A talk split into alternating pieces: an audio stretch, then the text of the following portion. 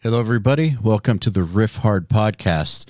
Just me today. Browne couldn't make it, but I am excited because I got to speak to the two guitar players from what I think is one of the most inventive metal bands of the past 10 years Jonas and Tim from Avatar. Now, keep in mind, they were on tour. And so, you know, there's a few issues with the quality of their audio, but I thought it was better to do the episode than not do the episode. And it was a great conversation. They're awesome guys. And like I said, super original guitar players, and they work together as just an amazing duo. I hope you enjoy this episode. Here goes. Tim and Jonas from Avatar, welcome to the Riffhard podcast. Thank you so much. Thank for you very us. much. Pleasure to have you guys on. I've actually been a fan of your band for quite a while, ever since I found uh, Hail the Apocalypse. I was following Jay Ruston's mixes, actually, heard that and was like, holy shit, this is like the best bass tone I've ever heard in my life, first of all. and those riffs are ridiculously good. Thank you very Thank much. you. Thank you so much. Really appreciate it. it's one of those things where when you hear something that stands out but also sounds that good it sticks with me because not that many things stand out and what i thought was interesting was that it sounded like the sound itself was like something you might have heard on a Korn record or something with how heavy and raw it was like one of the earlier ones but the music itself was more like a combination of all kinds of interesting metal and uh, songwriting influences. And so I was just thinking, uh, these guys, these guys have a very interesting musical voice, and that's what brings me to the first thing I wanted to talk about. Lots of people who listen to either one of my podcasts ask, you know, on the URM podcast, they ask, how do I develop my own sound as a mixer? And uh, on Riffhard, they're always asking, how do we develop our own identity as guitar players and songwriters? I've got my opinion on it, but I'm curious about yours because you guys have done that. A lot of the sound is actually in your fingers. The way you hit the strings. Like you can hear some guitar players, they have a lot of personality in their playing. I think a lot of like this uh, style or the way I like to play the riffs are just a lot about like I'm very I'm self-taught. You know, I've heard Eddie Van Halen and Randy Rhoads, Angus Young, and all these great guitar players that I look up to. And I just try to make it sound like like them, but I don't know quite how to do it. So I, I just figured it out myself, and that's the way I play now. Uh, Then I guess both me and Tim plays really hard. Yeah, I can tell. abuse the Um, strings. and I think for me, at least, it comes from uh, well, what I'm inspired by. Obviously, I got a lot of inspiration from uh, Zakk Wylde, oh yeah, and he Oh, yeah. hits the strings so hard. And then also back in the days when we were still a demo band, there was this bunch of bands from Gothenburg playing at the like small uh, youth centers and stuff, and like a lot of them had way too much uh, distortion and weren't really good enough at playing so you couldn't really hear what was going on Sound like a bunch of noise, probably. yeah. Um, but there was this band called uh, Crematorium, like crematory, but in Swedish. Uh, and they were like all of them were really good musicians, and it always sounded so clean and good and tight when they played. So I asked the, the guitar player, "What is the trick?" Ah, just bring down the distortion as much as possible Gain, yeah. at the time I was playing a 5150. I think I had a distortion to like 2.5 or something to get it to sound aggressive. Uh, anyway, I had to play like really hard, but like I really like how it turned out.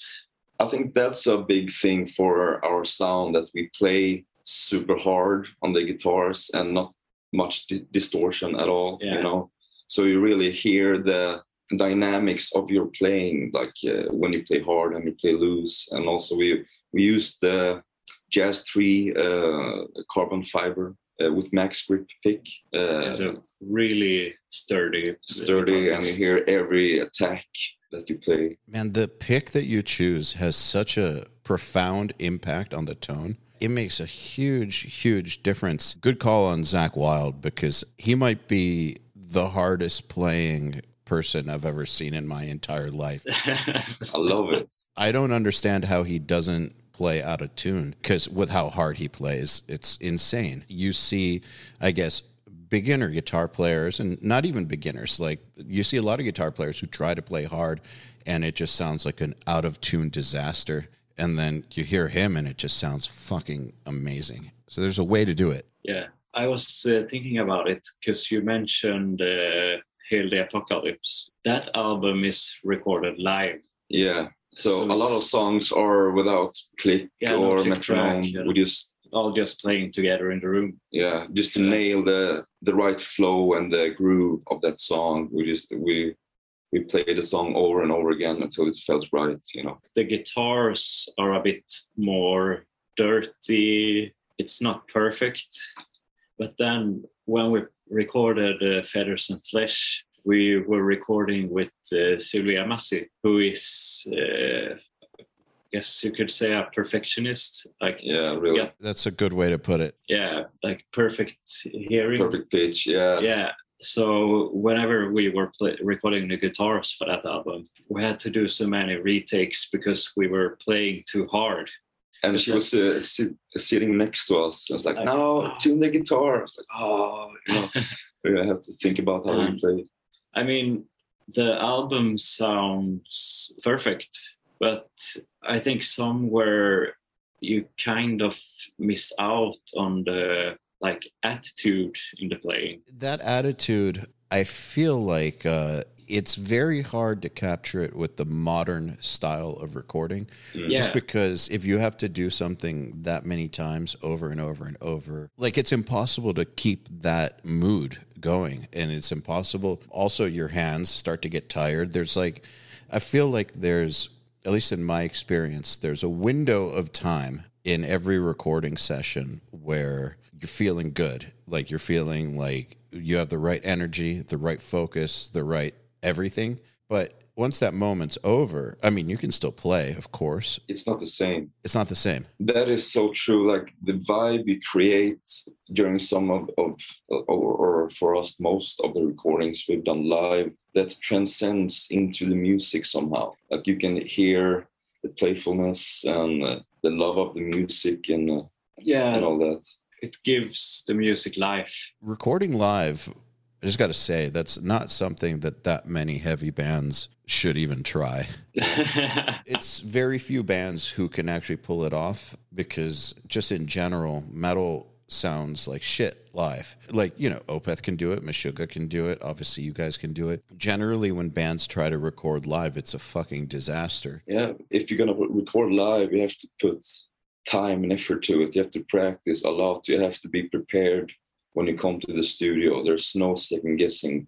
You should have like practiced the songs so much that you're sick of them, you know, and then you know the songs like you know how to uh, to ride a bicycle. And uh, I think most bands don't put that time and effort into it. They they just come in and you know yeah. record whatever. And for many different reasons. I think nowadays a lot of bands have like if it's a five piece band they may have one guy who is mainly writing all the music and the band leader and then a lot of times i think bands coming to the studio and hear the songs for maybe the first time like okay so you're gonna play this beat and you know and then they just rec- record it piece by piece and yeah. like puzzle it together. And that takes the soul away from the music, I would say. Yeah. You know, it's just like. I would argue that it depends on the style. Yeah, of course. Because there's some there's some bands who their artistic vision is to have a more mechanical sound. It wouldn't sound right if they tried to record it live. So I do honestly, I do think that it comes down to what's your vision? What are you trying to do? If you're the kind of band that sounds better live and like your songs are designed to have that kind of feel and that's what you want to put across then better fucking practice as a band before you go to the studio.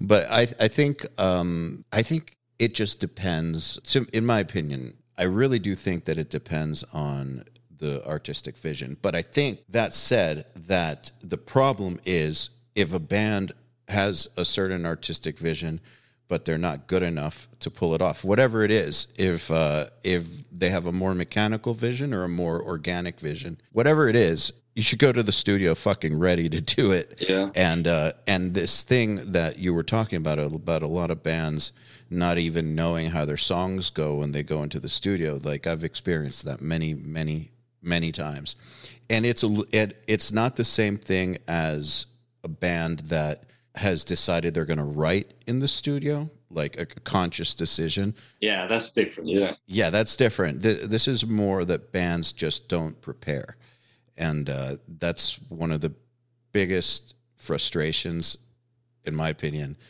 as a as a producer that I've encountered is just unprepared bands. The end. When we make a new record, first, like when we start writing the songs, we all sit down one by one and just record all the riff IDs. And then we sit together and pick out everyone's like favorite parts. Yeah.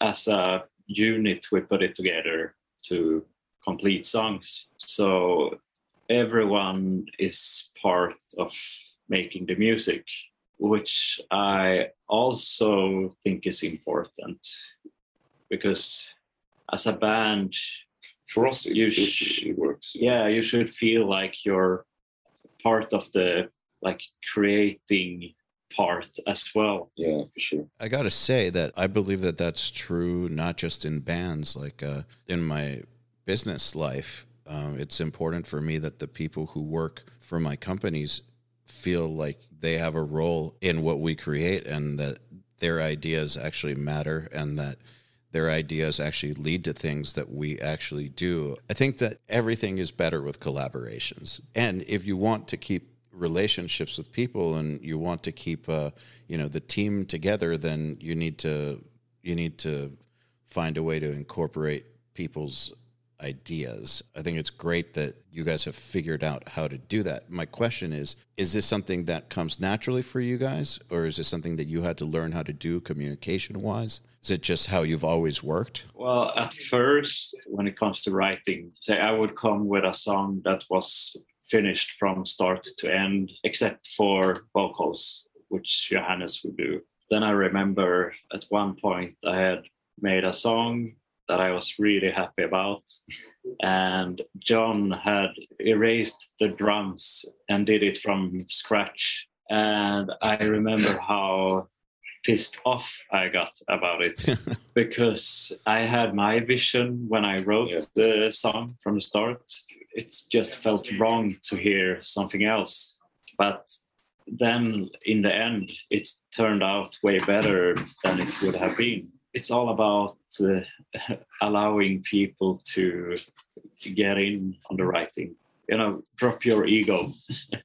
when I joined the band later on, years after that, it was just basically, hey, okay, so record some riffs and, and stuff, and uh, we're gonna do a new album, you know. So I just started writing all kinds of riffs I had in my head, and then we all sat down and listened to it.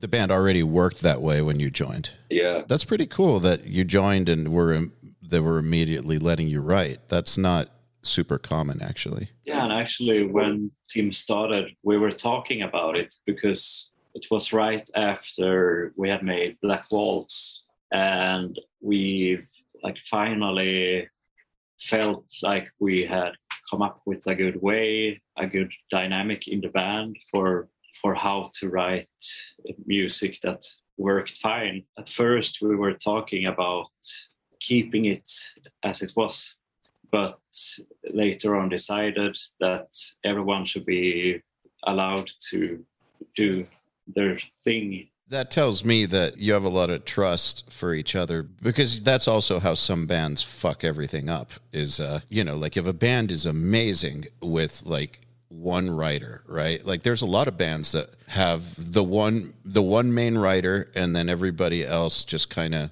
you know, it's not that they don't come up with some stuff, but like let's just say there's one person that writes 90% of everything and then everybody else plays really well and they're a part of it, but this person's vision is the reason the band is successful and is like what we all know as that band.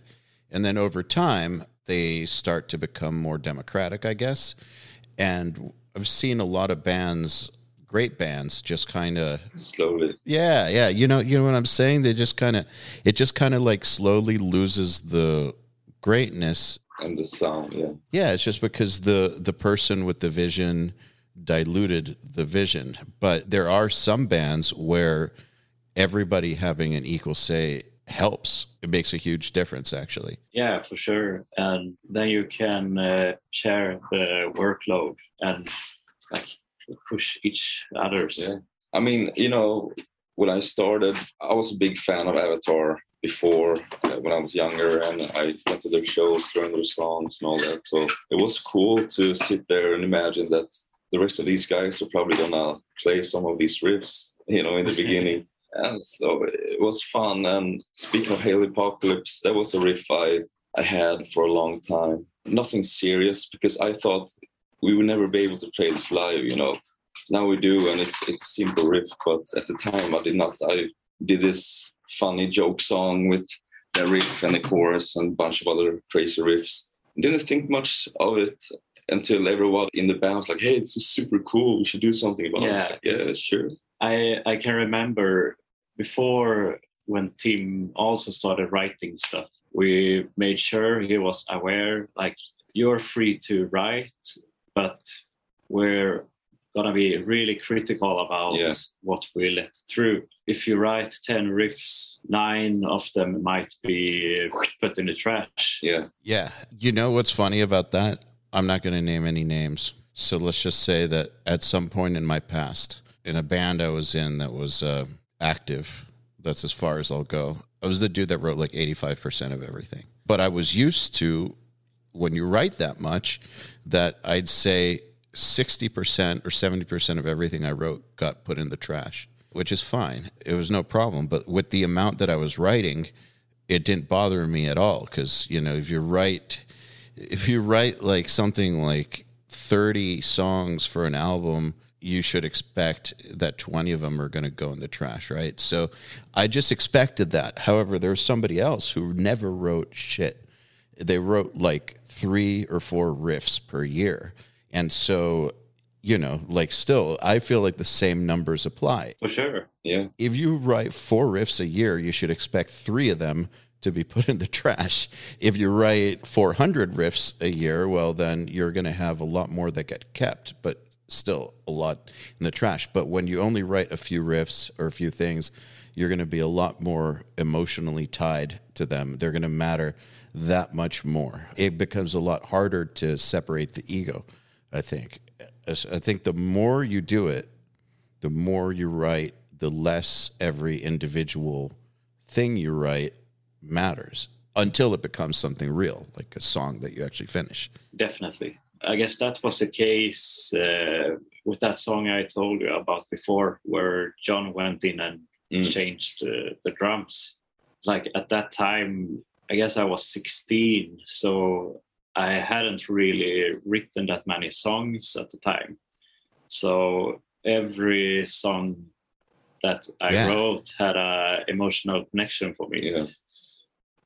But then once you start like really start pouring out ideas and riffs and start working with it constantly you drop that emotional connection in a good way i yeah. would say because with some riffs you're still gonna have that feeling yeah and then you just have to keep fighting for them yeah, the feeling of this is going to crush me if it doesn't get used goes away you know, to a degree. It's like almost like a contradiction to think that the emotional connection to what you're writing goes away, but at the same time, you're writing stuff that has an emotional impact that actually comes from a real place and matters. It's like this weird contradiction, but it's totally true. The more you write, the less it matters if every individual thing you create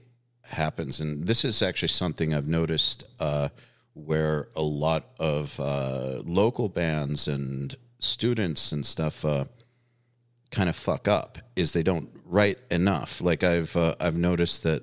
Like I remember, like back when my band was like a local band, like in 2003, there was this other band, a local band who had been around already for like eight years and they had these eight songs that they played. Oh, and uh, okay, then we got signed. The years went by, and then my band broke up in like 2010. And then years after that, I uh, like I went and I talked to someone who was in that other band, and uh, they were still working on those eight songs. Oh my god! and uh, and I was like, but you guys had those songs before we like when we were a local band, you guys already had been around forever with those eight songs. And so and I've noticed that with a lot of people. Like they want to perfect like the first few things they come up with and they never move forward. And I think part of what helps people get better at writing is to just keep writing more and more and more yeah, and more. Exactly. And you learn more and you get more inspired and you know, the more you live and tour and listen to other music, that's gonna shape you eventually to, you know, the musician that you will be at the time or now. like I I remember when I was younger writing music, how I could get like dips sometimes. And Yeah. Writer's block or just like less inspiration basically? Yeah, but only because I somehow felt like you had a certain amount of ideas and once you were done making songs out of those you you were out like then there would be no more songs that's a scary feeling yeah but the more you write the more you realize that it doesn't work that way now uh, when we write so much stuff that we do we have riffs that I can't, you know, like someone plays something for from a year ago. I can't remember writing the riff, so you get like very distant to everything you write, and then this emotional attachment to the songs develop in a different way now. And I like back in the, like years ago, you can let's say like write this song or this riff, and you felt like this is the best thing ever written. But now, as soon as everyone get in there and put their touch on it, and it grows, and you cannot feel like, oh my god, this song is turning out to be real fucking good, and you know, it's awesome. Becomes something different than you even imagined. Yeah, yeah I really like that process. Yeah, same. It takes time, and you work on some music for a while, and you it ends up nothing like it was in the beginning, you know, and it's cool to see that transformation. It's funny what you said about not remembering things because you create so much. I remember there had a, become a point where I had mixed so many records that there was this one time we are loading in at a club and something was playing on the PA and just sounded so familiar. And it's just like, what is this? Like, how do I know this?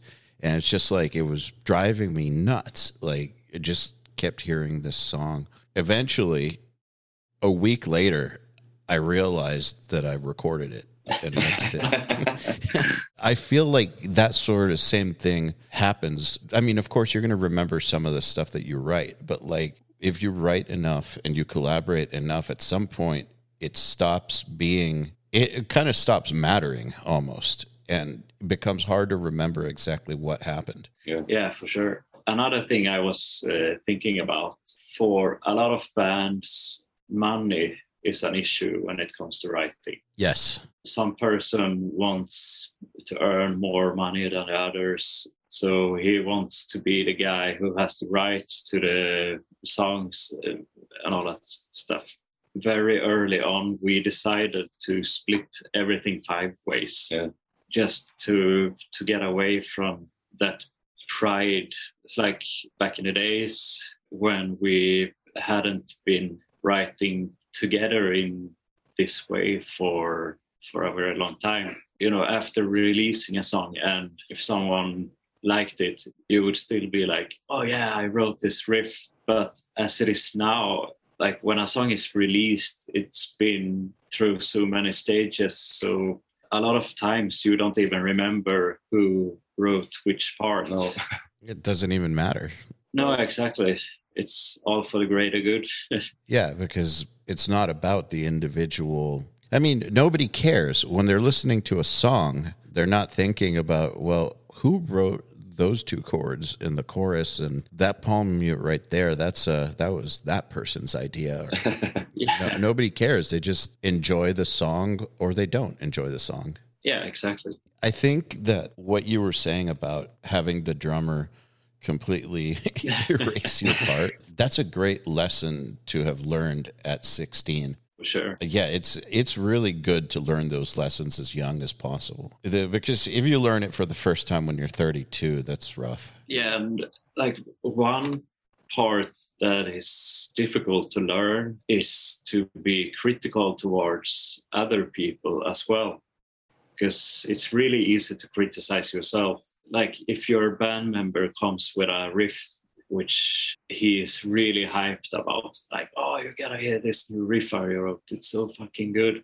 And then you hear it and you're like, but this is not very good. it's kind of difficult to be straightforward and actually say it. You know, there's no e- easy way to say it without.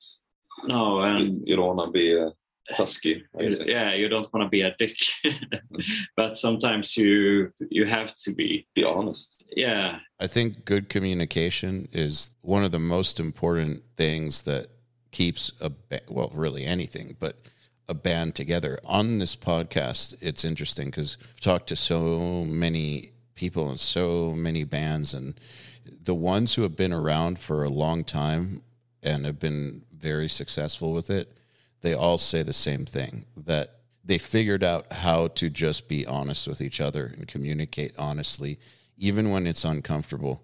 They yeah. just they have to. You can't not do it about anything. If it's business or writing or whatever, you have to be willing to and know how to talk to the people you're working with. But you know, there's a way to tell somebody that something's not good without being a dick. Yeah, of course. it's hard though. Like it's having a relationship more or less. Yeah. What I find that works is to keep it not personal. Yeah. No, number one, keep it not personal if I'm turning down somebody's idea with anything. But then not not just that, make it clear that they can also do the same to me. Goes both ways. But it's still hard to do. Yeah. Let's talk about guitar tone and technique a little bit more. Mm-hmm. Yeah. So I completely agree with what you said about the low gain and how it really is in the hands. And I've noticed that the best guitar tones, heavy guitar tones that I've heard, are lower gain than you would expect, but the person plays in such a way that it creates it creates this uh, this tone that's just uh, that's just monstrous. And so my question about that is how much do you still practice? Like just practice your picking, practice your rhythm guitar, like practice just being able to do that or is that just like writing is the practice playing live is the practice? But for me i practice every day and it's not much you know scale or like technique sometimes but it it it mostly just playing having fun and and still being in shape especially before we tour or record an album or anything like that I play a lot and practice the songs and the solos and Same. you do more with metronomes and like 10 steppers and going slow in a tempo playing it and then just go faster and faster every time till you reach full tempo. Just so you know like because when you play the songs or solos in a slower tempo you learn where to put your fingers and you don't need to, to overthink it. So you know it's like you you make your uh body remember what to play. Yeah, so it's much more more easier to play cleaner, or I say more precise. Yeah. If you practice like that.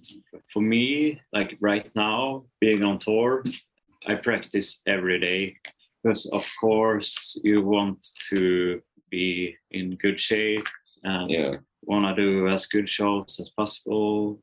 The better you can play, the more you can relax while playing. So, what does your practice consist of when you're on tour? I usually warm up by doing uh, some hammer on pull off, pull off exercises just to get warm. And then I usually like I play chromatic stuff, so I use all my fingers, and then playing uh, the solos Yeah. over and over again. That that's good practice. Yeah. I do a lot of like string skipping spider stuff just to get my fingers in in control so they're they're not sloppy or anything like that. Just to, you know, wake wake them a little bit and fool around, play little solos, little songs. So, ba- so basically, you get your coordination good, like get the two hands coordinated, and then just work on stuff that you're actually doing. Yeah. yeah like right now i'm practicing out a lot to get uh, my hands synced Mm. like when you play really fast picking and you know all that it's like you can do it but it sounds sloppy if you don't really Or sing. Sit yeah, and- yeah. it takes time So, like when you're working on a solo, do you practice it start to finish, or do you find like this one spot fucks me up every time? We're gonna work on that spot. Oh yeah. yeah So you just play that over and over and over again until you feel like it's it's there, you know. There are some some quite difficult solos and songs we do, so it's nice to be alert and in shape and good endurance because Yeah, like sure. oh I hate when that happens when I haven't played enough one day and we go on stage I feel it immediately like my fingers get tired like oh no you know I should have practiced a little more one thing that I realized while recording the last album, I think as a guitar player, you tend to just sit down and put a lot of time into practicing the fast stuff. So you forget about the like bends and all that stuff, which is uh, a lot of times in a solo, I think those are the most important tones is like that's where you can hear like, Personality, the- yeah. yeah personality and feeling like how you bend the string I completely agree, and that's actually something that a lot of guitar players ignore. Yeah, Yeah. you know, because you can tell you, by one guitar player just to hang on a note for a while, and you know, like it's really up to the person. It's so much personality into it. For instance, what I do when I like to just squeal or or, or anything, it's it's a it's a kind of way for me to sing. You know, I have we all have this inner melodies within ourselves. I think that I can take out on on a guitar that I can't do on any other instrument. same like you you see a lot of great shredders online and stuff like play super fast and super clean and everything as soon as they take a long note it's like okay he can't play slow I feel like that's one of the things that has gotten lost a little bit. Not every, not not completely, because there are some amazing people out there, like Brandon Ellis from Black Dahlia, for instance, has amazing bends and vibrato, just ridiculous.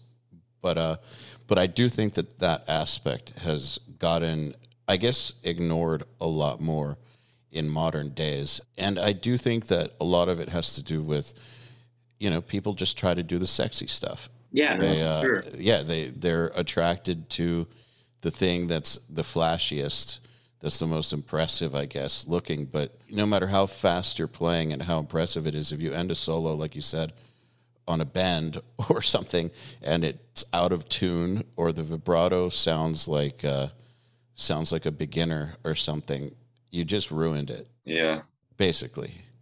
Basically i, I think you just ruined it yeah Yngwie Malmsteen, he has the best, you know, Holy he just shit, bend up yeah. and just hit the note perfectly, you know, like, yeah his, his vibrato is perfect oh yeah. Yeah, it's ridiculous. I love those aggressive, Same. wide, like Zakk Wylde. yeah i was just gonna say Those, I, I love those.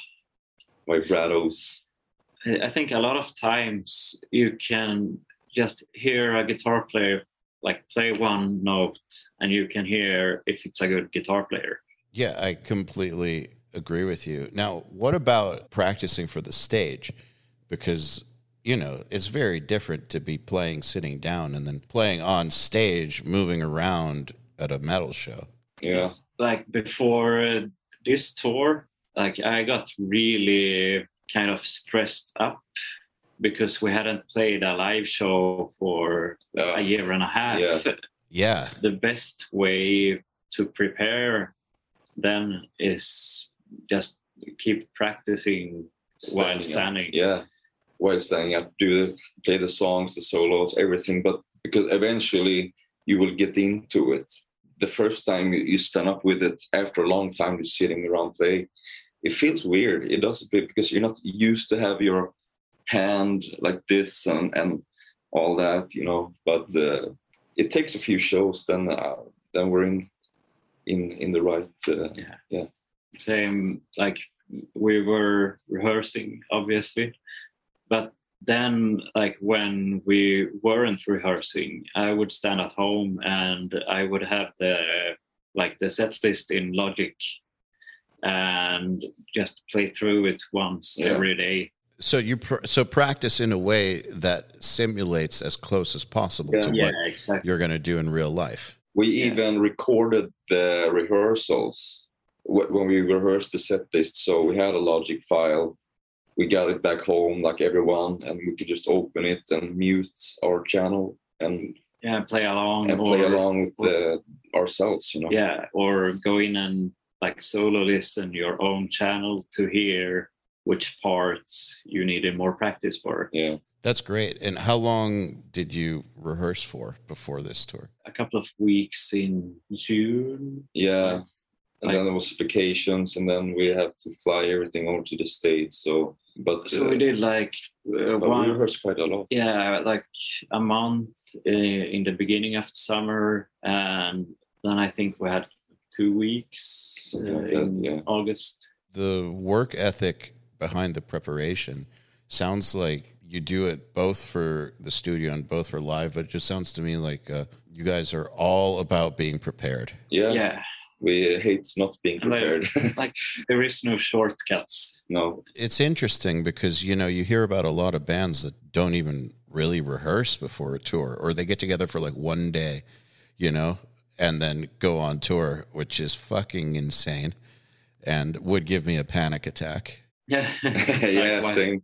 like now we had such a long break, but otherwise, when we before uh, the Oh, pan- yeah. pandemic, when we were still touring, a lot of times we wouldn't rehearse for a tour because We we played so much. Well, yeah, Yeah. like if you have been away for a month playing shows every night, and then you go back home and you're at home for a week. then it's probably good to not play together for the week. Uh, I think to Yeah. Get some rest. catch your breath. Yeah, I do think there's a huge difference between going on tour, taking one or two weeks off, then going back on tour. Something interesting that I've always thought about. This relates to recording, but when you're touring, tell me if you've noticed this. You get to a point with your ability to play the songs that's so much better than when you made the album Yes. that it's uh, Yeah. it's kind of sad that like uh,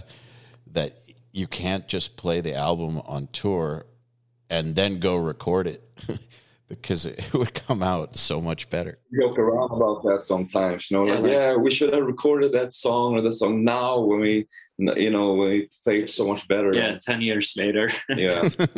It's a bummer. You just can't do that. It's interesting though because comedians kind of do that. So when a comedian is working on like their Netflix special or something, they'll spend a year doing these shows where they're like uh, I forget what they're called. I think they're called like uh, crowd work, and and like people will have to sign NDAs or not bring their cell phones in and they'll just work on their set and like see what works, what doesn't, and then they'll take like a whole year on tour working this out and then do the Netflix special.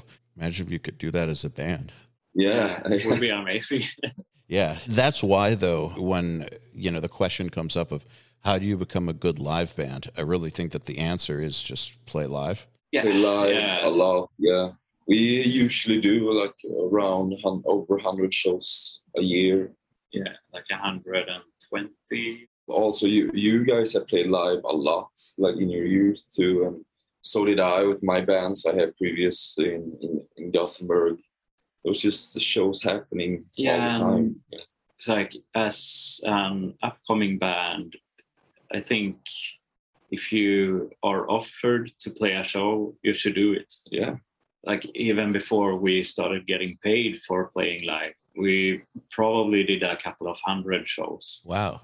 It's a lot of shows for an unsigned band. Yeah, that's how you gotta do it. Play live, play live, play live. Yeah.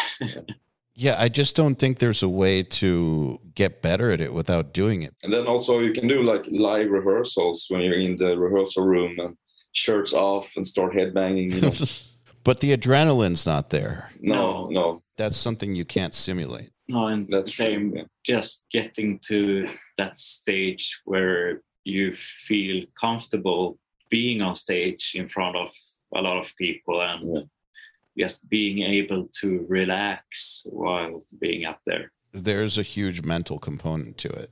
I remember the first show that I did. I was playing keyboards in a band. And before the show, my hands were like, oh, I'm not going to be able to play. I'm shaking too much. oh my God. But it was a good kick. Did the shaking stop the moment you started playing? Yeah, more or less do you still get any sort of I don't want to say stage fright, but um nerves? Yeah, for the first show we did Absolutely. on this tour, definitely.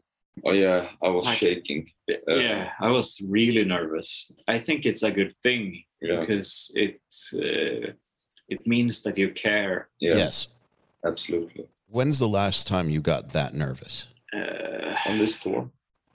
Yeah, for the first show on this tour, but no, but I mean before that, before that. Must have been a long time ago. Yeah, it's uh, like, first time I was on stage, I turned like all red and uh, didn't, didn't want to look up when you know I was super stage fright in, uh, in the beginning.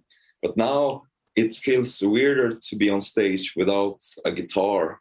As soon as I get a guitar on, on me, I it feels comfortable, you know. For me, the times I get most nervous now is like when you have recorded a new album and mm. then bring it out on the road. Yeah. Because then we always have new stage clothes and yeah, all new, new, new, new songs to play live and new stage uh, setup. Yeah, and you, we tend to do some uh, theatrical parts as well, like for our previous album, Avatar Country. We had uh, like for the first song my entrance since since i was the king i would come up on sitting on a throne yeah. and coming up behind the drums and then the first song is just solos like, yeah seven minutes and it's like 11 guitar solos or yeah. something and i like i remember the first show we did we got in the day before. Everything was a mess so we didn't have the time to rehearse like we wanted to. So the first time we actually did everything properly was during the show.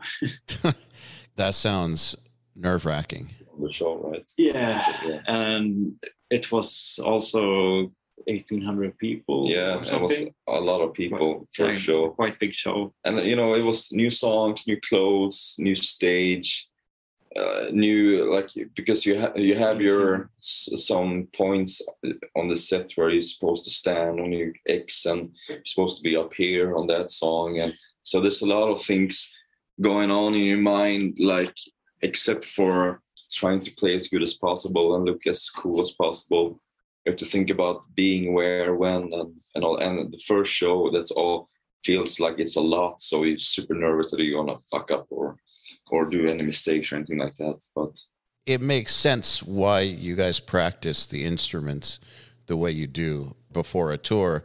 It's like it sounds like the idea is to make the playing a non-factor. Yeah, yeah. and just to focus on performing good performance. And then another thing that we usually do, like when you're on the road and you have played the same set list every night for a couple of weeks, you start relaxing. And at that state, we usually switch around the set list. Yeah, just to keep just, on our toes. Yeah. Take the relaxation away. Yeah. yeah. That's actually a great philosophy towards life in general is uh, don't let yourself get comfortable. The moment you get comfortable is when you start going backwards. I think uh, it's both like, you know, with exercise or with getting better at guitar or, you know, growing a company or like really anything. The moment you start to get comfortable, you start to kind of get complacent. And once you get complacent, the next step is you get lazy. After that, it's all shit. Yeah. Everything falls apart. Finding ways to keep challenging yourself is what keeps you getting better. Yeah, and it motivates you too. Yeah. When you have to keep working to move forward. So, just out of curiosity, when you're home, you're not practicing for a tour. Maybe you're not necessarily writing an album at that point in time, but you know you're still musicians. What are the kinds of things that you focus on in order to keep on moving forward as a musician? I think as a musician one thing that is important when it comes to practice it's like of course you have to practice technique and all that stuff but i think it's really important to just play and enjoy playing. Yeah it's it's funny you say that because uh, I've done a few podcasts this week, different genres. Like I was talking to Steffen from Obscura yesterday, which is absolutely different from what you guys do, and uh, and he was saying that um, every every time he practices, he builds in a certain amount of time where he's just doing whatever he wants because he needs to keep enjoying it. And it's like regardless of regardless of what you do. Doesn't matter how technical or not technical, you have to keep enjoying it. I think. Yeah. That's yeah. why we started with this because of the the love and enjoyment and fascination with, with music, you know. The passion. And the passion. And I, I think it's the same uh, when writing music. It's like writer's block comes when you are trying to make something special. Um, you know, like when trying too hard. Something. Yeah, like oh, I have to write a song that is like this mm. instead of just sitting down and letting the ideas flow. Just come natural. Yeah, I think that's better.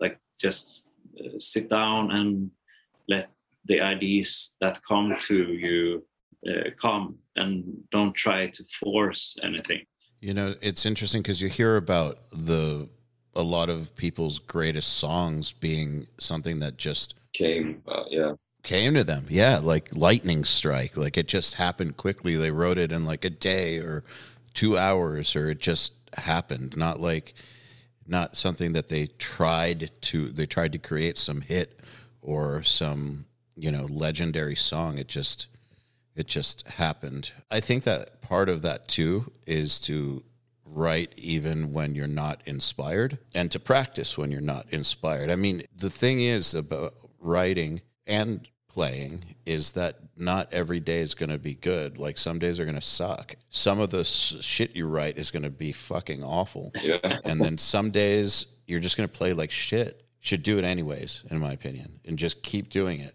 Yeah if you keep doing it, you're gonna have less and less bad days. Same when it comes to playing. Back in the days uh, when rehearsing, I remember I could have bad days when everything I was playing just sounded like shit. And then, like 10 years later, you realize that, oh, I actually don't have those days anymore. Or maybe once in a blue moon or something. Like even if you're having a bad day, it still sounds good. It's still not that bad. Yeah. I've been thinking about that too. Like some some of the hit songs of the world and have been written in yeah just uh, the shortest amount of times, but also some of the greatest songs in the world have, have taken a long time to yes. write as well. So there's no no right or wrong there. What you just said makes me think of something George Harrison said. I'm paraphrasing. It was something along the lines of you hear about like, you know, Paul and John writing some of their best songs in a dream or like in one night. But like for him, and you and George wrote some of their best songs too. Uh, less, but still, he wrote some amazing songs. And he said that for him, it was like building something piece by piece meticulously. And it took a long time. Like it took a lot of work for him. And, you know, some of his songs are some of the greatest songs ever. So I agree with you that there's, there's no rule to how it works at all. But the thing they have in common is that they still just kept writing. Yeah. yeah. And John and Paul, they have written so many songs. Which is probably part of why they were so fast. Yeah. Yeah. Yeah. I think George wrote less songs. It took him a little longer.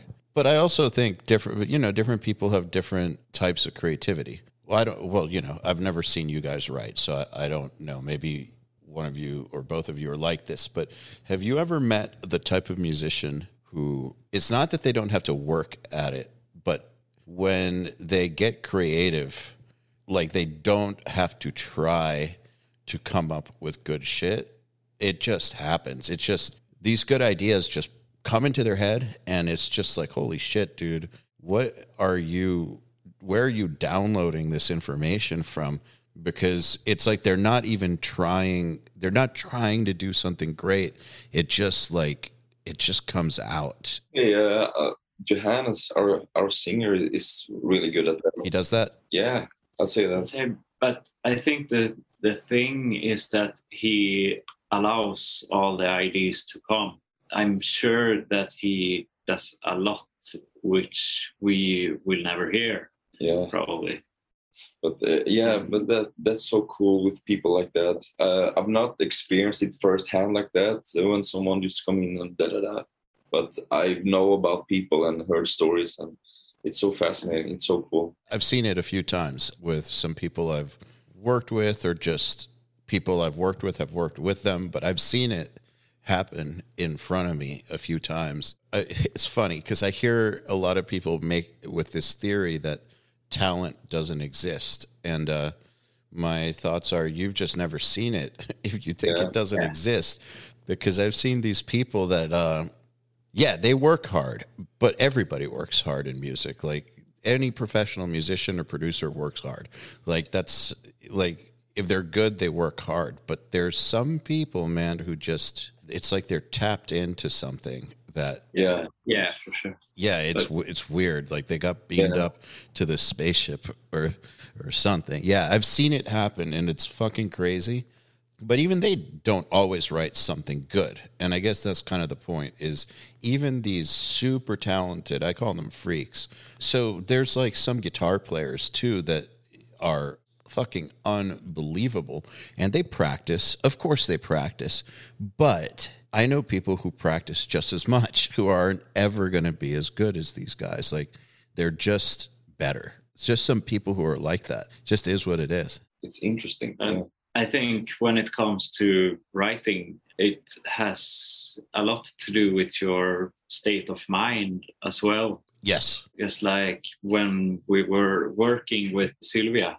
Mm, like you know, if we had a song that wasn't uh, completely finished. And, uh, you know, when you've been working with a song and you get stuck, you tend to just see problems. For us, she turned it around. Instead of seeing a problem, she made us see possibilities. Could you talk a little bit more about that? Because that's very interesting. It, the reason I find that very interesting is because that idea is something I use in real life. Like when I have like a business setback, I always look at ways to turn it into an advantage or an opportunity. Like uh, with running a business, there's always setbacks and there's always places you get stuck. And it's just my philosophy to try to, well, let's see what, how we can turn this into actually something good. But when it comes to writing music, I always had a hard time with that. Once you get stuck, it's like, I mean, sometimes to get unstuck, but like it's harder with something creative. Like, because look, with like business and stuff, you can just write out ideas. Like, you can write out a strategy, like, you can write out tactics, like, you can write out options. But like with music, it's not really the same. You can't like brainstorm like strategies. Not in the same no. way. I guess you could brainstorm ideas. Uh, it applies to everything in life, really. Like if if one door closes, another one opens. But how did that work when you were writing? I'm interested in how she like helped you see opportunities when you got stuck writing. It's fascinating. Like letting go of all the rules that applies to music because there really isn't any rules that you have to obey to make music. We had a song with a bunch of good parts in it, and it was way too long. But we liked all the parts, and it was just like we felt like, hmm, something doesn't feel right. It's it's too much, or you know, like. And uh, we sat with her in the in the studio room where the drums were set up and everything yeah, she just had a little a block, and I, I don't remember exactly what happened, but we just like as you said, just like stop thinking about like what we thought about the song at at the time, and just stripped it down and just try like think of the song in a totally different way, and then we we just took what felt uh, natural at the time, a few parts of the song and it took just a few minutes and the song was done and it was a new song and we were super stoked about it uh, for the swarm yeah. Yeah. So rather than trying to force it into being something. Yeah. And it's like it was a lot about uh, enjoying it like bringing out the fun in in creating. Yeah thinking about like oh can we do this in another tempo or just you know because we were so stuck in how the demo song or what I should should call it were sounded like, and we tried to play it like it was written, and just just do a U-turn and approach parts and the riffs in a different way that, that you haven't seen before.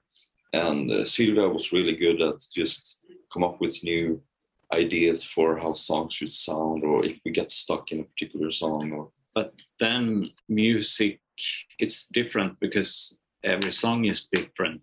It's like you can't treat every song the same and expect same result. There's definitely not a formula, you know. No, it's just you know, find a thread in the song. Sometimes it's it's difficult. When we did our Raven Wine, oh, yeah. we had a really cool riff. We had a cool chorus and a twin lead. Then we didn't really know what to do with the song. So we just started jamming and playing around with the ideas we had. She told John, "Go in and play some uh, yeah. jazz uh, stuff." Yeah. so he did. And, For a while. Yeah.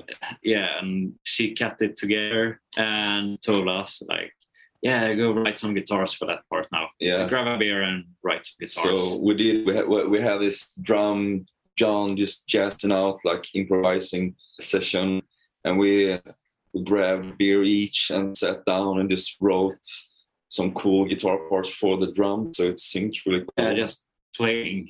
Yeah, much. and then we showed it to Sylvia, and she loved it, and it's now in the song. It's it's a song called Raven Wine from uh, Feathers and Flesh a jazzy little improvised middle section of the song. It turned out really fun and cool. and it happened by just trying something completely out there. Yeah, yeah. Yeah. We had no idea how we were going to turn out. We just did it and yeah, fun. Speaking of that, you know, in heavy music, there's so much pressure to stick within uh, certain rules. It seems to me like even though you guys have always had songs, like you know songs with a structure, choruses, stuff that you would identify oftentimes as like traditional song structures. Still, it seems like the heavy music rules, you guys don't give a fuck about that, which is cool. Not really. You can have a chorus in in the first. Like uh, you can start a song with a chorus, or you can do pretty much what you want. If you follow the rules all the time, you paint yourself into a corner. You cut away your options. Yeah, you kind of date yourself. Yeah. It's interesting though, because I think that lots of times people who are writing music don't realize that they are pressuring themselves to stick within the rules. Like they just feel like the song has to have this structure. Like we have to go back to the chorus. Like we have to have this type of part here. We can't have it go past a certain amount of time. You know, things like that. I don't think that they mean to necessarily put that pressure on themselves, but they do. Yeah, unknowingly. I feel like uh, there has to be some pressure you guys put on yourselves. I'm just wondering what is it categorized it under? Is it just let's make the best song possible? Let's be as badass as possible live. But what is the goal with what you guys do? I think to you know do better every time and try something different and same uh, when it comes to writing like for us it's important that the music and the riffs are memorable. Yeah the riff is king you know like, always. I'm not very much for uh, what you would call butt rock. Mm-hmm. i'm not saying it's bad but it's really not my cup of tea because for me it goes into one ear and out the other. You know like we love make it interesting for ourselves too and try try different stuff. We never want to copy ourselves. Uh, you hear a lot of fans yeah they should go back to that sound on that album. And yeah but we yeah, have done it before that, so go back and listen to that album then. Yeah it already exists. Yeah exactly. I've always thought that that's funny because uh, when uh, it's like if a band keeps the same sound people will say they make the same album every time. But if a band changes, sold out. Yeah, you should go back to that original sound. You can't win. You feel different all the time. Some albums sound the way they do because we were at a certain place in life at that time. Another big thing I think is you have to write music that satisfies yourself. You can't make music that you think people will like because then it's not going to be genuine. Yeah. And it's impossible to know what people will like. And also, it's dumb because there's no way to make everybody like it. There's always somebody that hates it. Yeah, we're all always super like nervous before we release a new song or album or anything like that because we never know we we love it always, but we never know what the reaction might be. You know? Yeah, it's like I would rather make an album that I love and the rest of the world hates than the other way around. Because if I made an album that I didn't like, I wouldn't be able to stand for it. That makes perfect perfect sense. Well, I think this is a good place to end the podcast. I want to uh, thank both of you for taking the time to hang out. It's been a pleasure speaking with both of you. Likewise. Likewise. Yeah, thank you. Thank you so much. Thank you very for, much for uh, having us.